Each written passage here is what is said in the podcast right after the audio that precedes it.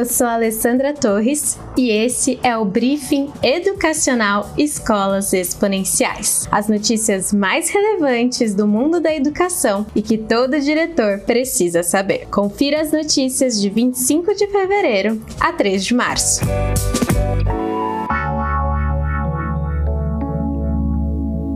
Suspensão do uso de máscaras em escolas pode ocorrer em duas semanas no estado de São Paulo e no Rio Grande do Sul a medida já foi flexibilizada. A decisão sobre a suspensão do uso obrigatório de máscaras pelas crianças nas escolas do estado de São Paulo pode ocorrer em até duas semanas. A informação foi divulgada por representantes da Secretaria Estadual de Educação durante uma coletiva de imprensa realizada realizada na última quarta-feira. Já no Rio Grande do Sul, um decreto publicado no último sábado retirou o uso obrigatório de máscaras para crianças menores de 12 anos. Fonte: Escolas Exponenciais.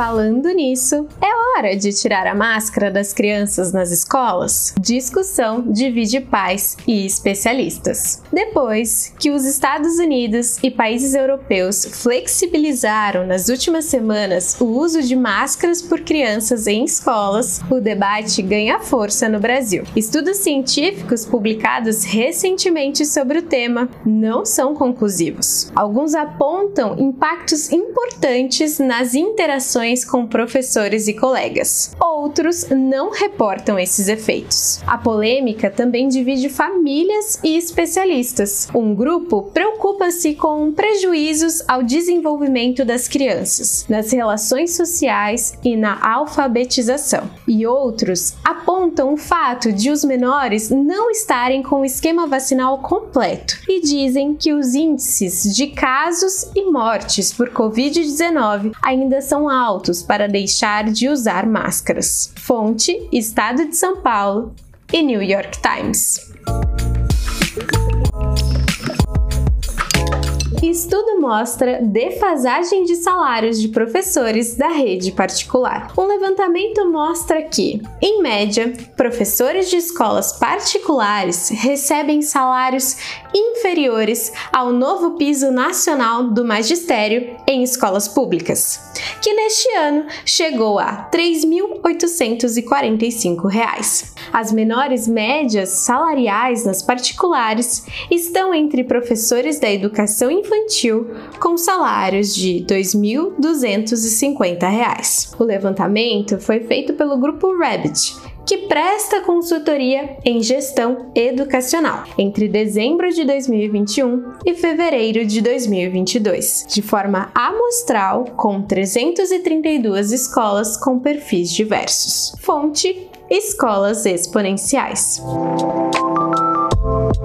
formato dos livros didáticos muda para novo ensino médio. Professores de diferentes estados relatam que não tiveram formação adequada para lidar com os livros didáticos e a forma de usá-los prevista com o novo ensino médio. Docentes consideram que a nova apresentação de conteúdos é mais genérica e não está claro como aplicá-los. Os materiais didáticos deixaram de ser seriados e divididos em disciplinas e passaram a ser independentes por áreas de conhecimento no novo ensino médio. A mudança dos livros acompanhou as transformações desta etapa. Fonte: O Globo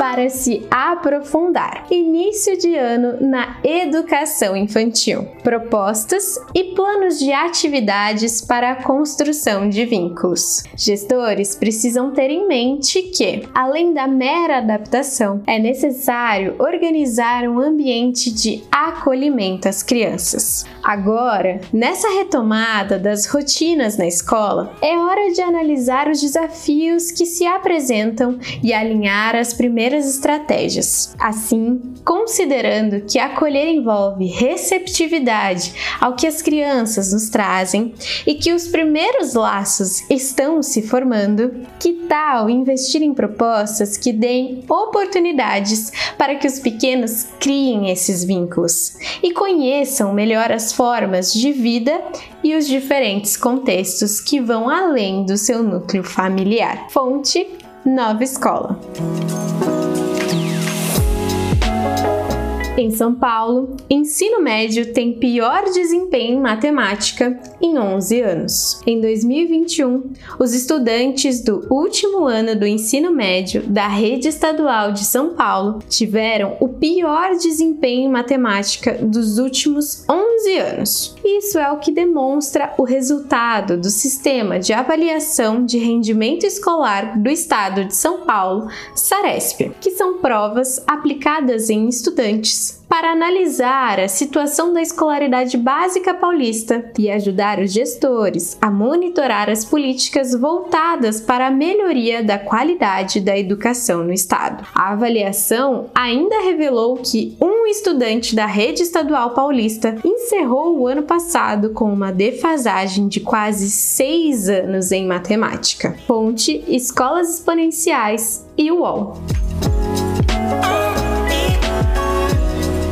Em dois anos de pandemia, colégios privados perderam quase um milhão de alunos. As escolas privadas brasileiras perderam quase um milhão de estudantes nos dois primeiros anos da pandemia. O número representa uma queda de quase 10% de matrículas, interrompendo uma série histórica de crescimento. O maior baque foi na educação infantil, que representou quase 600 mil, 298 mil na creche e 308 mil na pré-escola, uma queda de 21% e 25%, respectivamente. Especialistas e representantes do setor apontam que a educação infantil é uma etapa escolar que muito dificilmente pode ser adaptada para o ensino remoto, já que as crianças muito pequenas têm pouca ou nenhuma autonomia para estudarem sem acompanhamento especializado. Além disso, a creche não é uma etapa obrigatória. Fonte: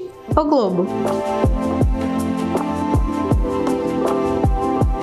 Falando nisso, queda de aprendizagem reforça a importância de formar professores. A comparação entre os resultados dos estudantes paulistas no SARESP, realizado em 2021, com os dos estudantes que realizaram a mesma avaliação em 2019, não é uma surpresa. Em todo o mundo, comparações semelhantes indicaram resultados equivalentes. No Brasil, onde os estudantes ficaram um longo tempo sem frequentar a escola e as estratégias de ensino remoto muitas vezes fracassaram, não seria diferente. Resultados como o do Saresp reforçam aquilo que responsáveis pelos estudantes e profissionais da educação vêm reiterando ao longo dos últimos dois anos que a escola é fundamental para assegurar o desenvolvimento dos estudantes. Fonte: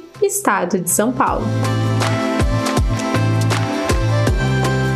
E essas foram as principais notícias da semana. Para saber mais, acesse escolasexponenciais.com.br ou nos siga em nossas redes sociais, arroba Escolas Exponenciais.